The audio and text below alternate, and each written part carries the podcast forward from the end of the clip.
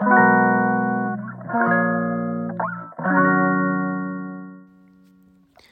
んにちは松田祐介です。妊娠や出産に関わる麻酔酸化麻酔を専門にする麻酔会をやっています。麻酔科医の思考回路では診療や研究そして学会活動などを通じて学んだり考えたりしたことを発信していきます。さて本日のお題なんですけれども無痛分娩って本当に痛くないの？という質問にお答えしようと思います最初に答え言ってしまうと無痛分娩といっても痛みを感じることはありますじゃあそれじゃあ無痛分娩じゃないじゃないってよく言われるんですけれどもあのそのことに関してはあの無痛分娩の呼び方っていうところでちょっとお話をさせていただいているのであのちょっとそちらを参考に聞いていただければと思います。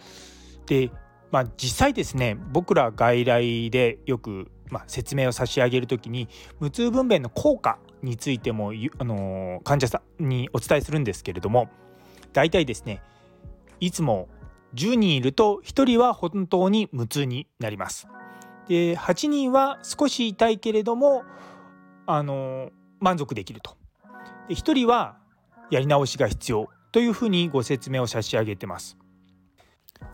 なんで10人中10人とも痛くないようなことを目標にしてないのかというとそれを目標にするとですね薬の量がすごく多くなっちゃうんですよ。あの薬ってやはり効きやすい人と効きづらい人っているので、まあ、どこの辺りにこう、まあ、ポイントを置くのかっていうのもあるんですけれどもあのすごいやはり薬が効きづらい人がいらっしゃるので最初にその人たち向けの薬の量をたくさん入れると多くの人にとってはそれはすごく量が多くなっちゃうんですよ。で薬の量が多くなるとどうなるかっていうとお産の進み方にも悪影響を与えてお産そのものがうまく進まないっていうことが起こるんですね。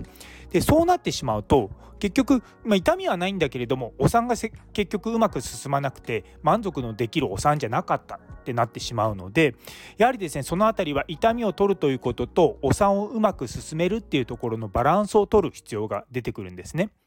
なので大体まあ多くの人、まあ、9割方の人はまあ多少痛くてもまあ満足できるぐらいっていうところをターゲットにしているということをご理解いただければと思います。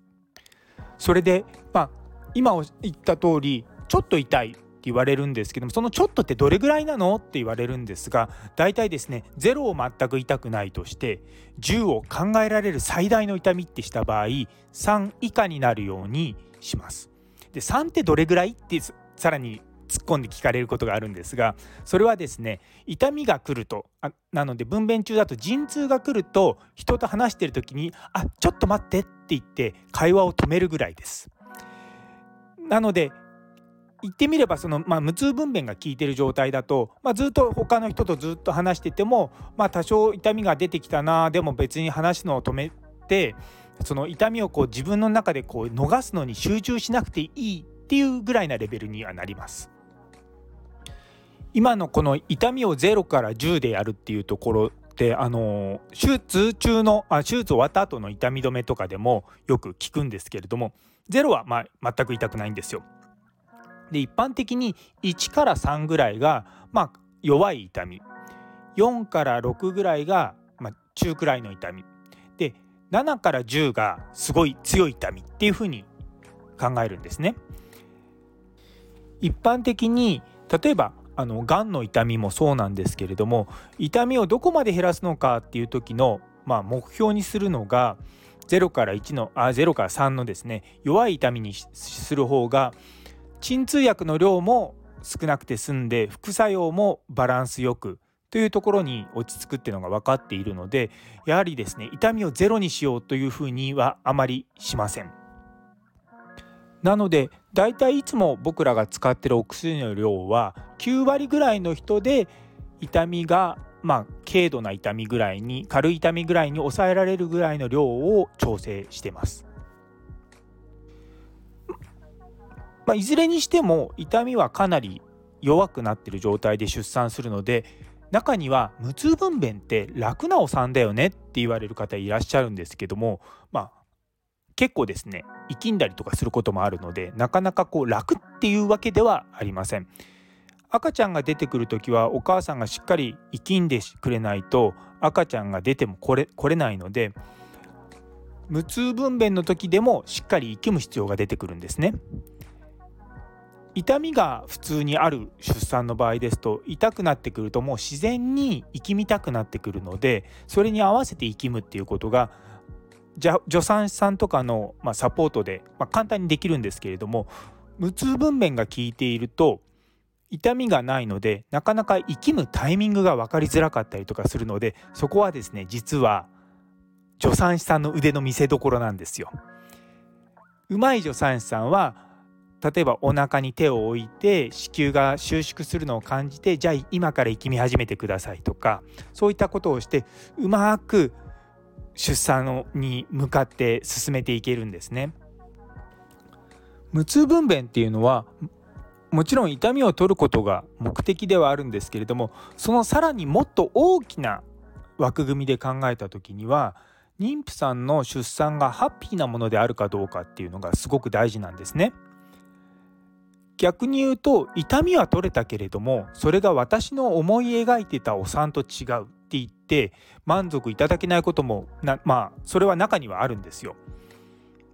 なのでやはりですね僕らも痛みを取ることがあくまでも手段であって目的はハッピーなお産っていうふうに捉えて関わらせていただいています。この辺りはですね以前玉ひよの方であの監修した記事がございますので是非お時間ある方はそちらをお読みになっていただければと思います。こういう話するとですねじゃあ私の家内はどうしたのか？っていう話がよく出るんですけれどもうちはですね家内3人とも下からお産してるんですが無痛分娩してません。これはあの僕らのいつも考えてるところにもよるんですけれども出産に対してはやはり主役は妊婦さんなんですよ。なので妊婦さんがしたいようなお産を僕らはあくまでもサポートさせていただいてるんですね。